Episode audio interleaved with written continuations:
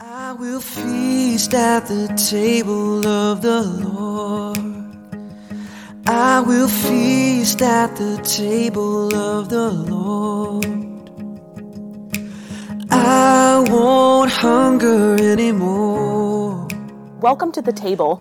You are listening to the Kingstown Communion podcast with lead pastor Michelle Matthews. The Kingstown Communion is a new United Methodist church existing to gather people into communion with Jesus Christ through courageous conversation, creative community, and collaborating for the common good. For more information about upcoming events and opportunities to serve, visit our Facebook page, facebook.com forward slash Kingstown Communion. We're glad that you're listening along with us. If you live close by, we hope you'll join us for worship in person. And if you ever feel so inclined to help us by giving financially, you can do so on our website, kingstowncommunion.net.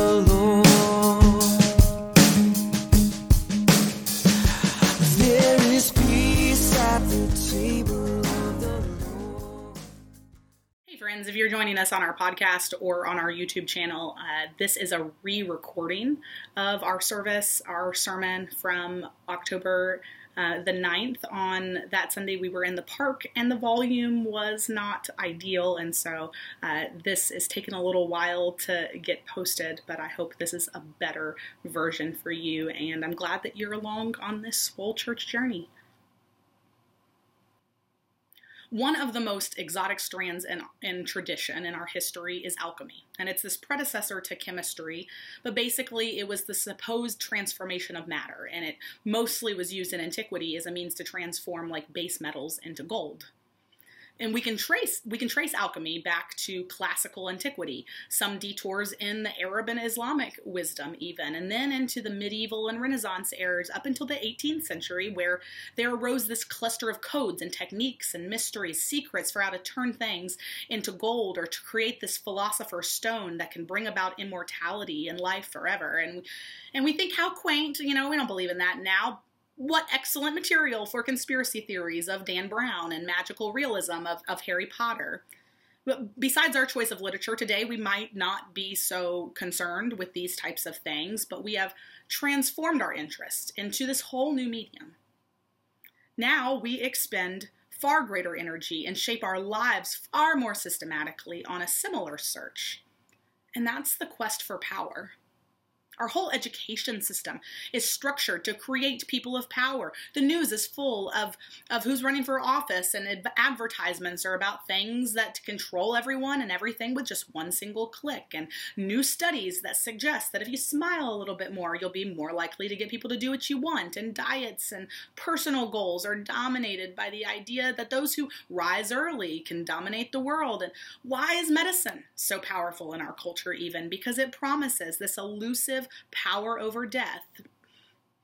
And we know that medicine doesn't fully have power over death. Of course, medicine doesn't give us eternal life, but we want this power so badly, so badly as we helplessly watch a loved one die, right? Or so desperately as we as we feel our own strength fading and, and our and our earnings and strivings turning to dust. And our inability to attain this primal power over death only makes us long for it more but Ephesians today seems to suggest that our culture's quest for power is based in a fundamental mistake. It's laid bare in this opening chapter of this letter where we read about power and we also read about something more significant than power, Paul says. The problem with power is not just that power over death, which is basically the goal of every quest of power.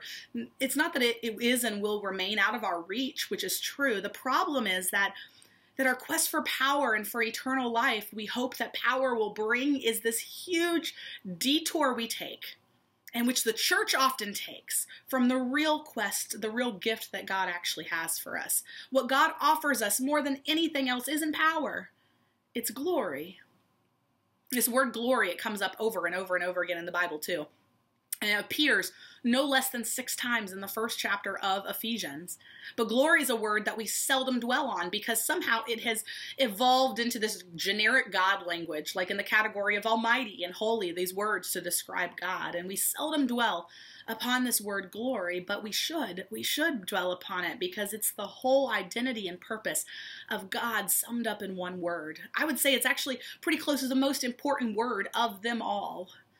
So let's take a second and think about the words that are a little bit like glory and why glory is so special. First, glory is a whole lot more than praise or fame. Praise is one way and conversational, right? And glory's the shared thing beyond words. Fame is empty and fleeting. Glory is this wondrous and eternal thing. Glory is also different from holiness. Holiness is part of the identity of God, but glory is something that, that comes to fulfillment as God shares God's identity with us, the church. Like a cloud that kind of billows out as we enter it, right? Ecstasy is a word that conjures up the identity of glory too, that, that sense that everything else pales into in comparison. But ecstasy is this outer body experience we discover on our own, whereas glory is deeper than the ordinary and it's something we fundamentally share with God and with others. It's not just personal.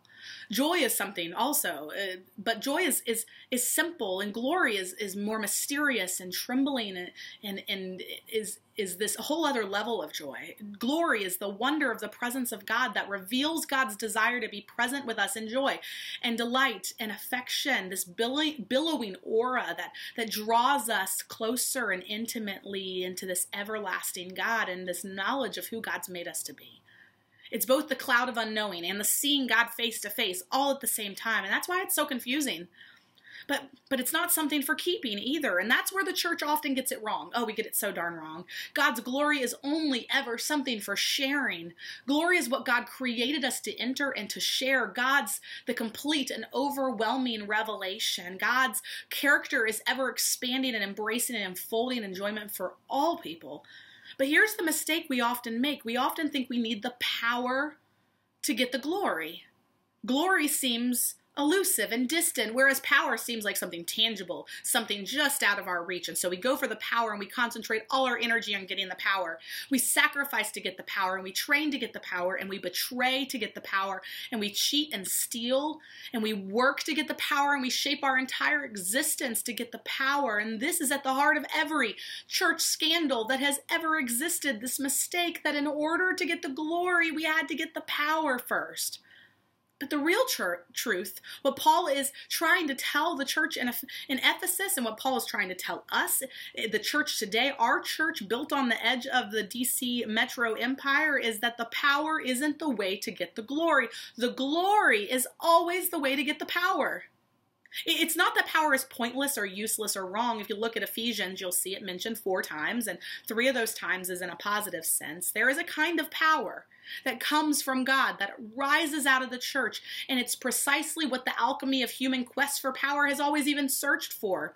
And that's the resurrection of the dead and the life everlasting. It's that thing we prof- profess. It's that crucial point, that power, if you're, you're prepared to enter the glory. But you and I know the tragedy of how badly the, the church has got this wrong for generations and generations. The church thought that it needed the power to get the glory instead.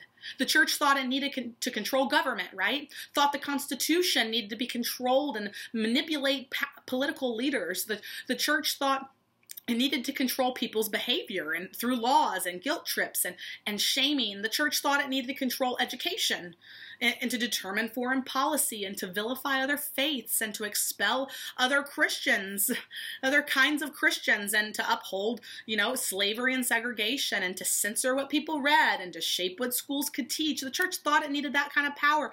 The church thought it needed the power to see the glory. They thought that was how they were to, to get swole as a church. And how many woes, oh, the woes that come from that.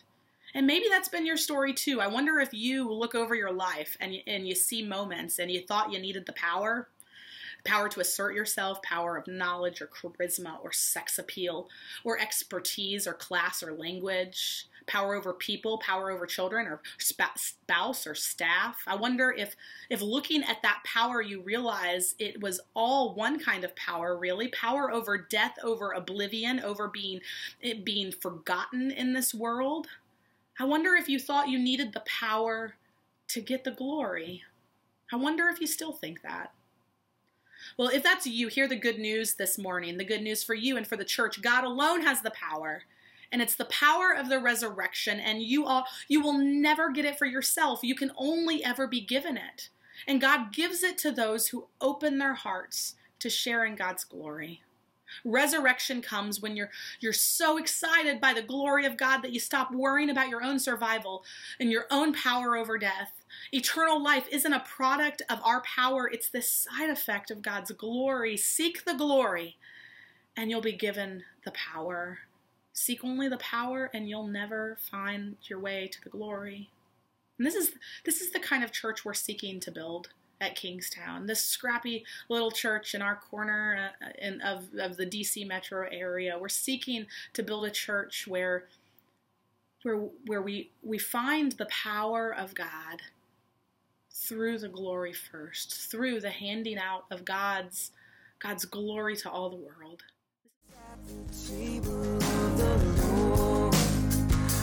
There is peace at the table.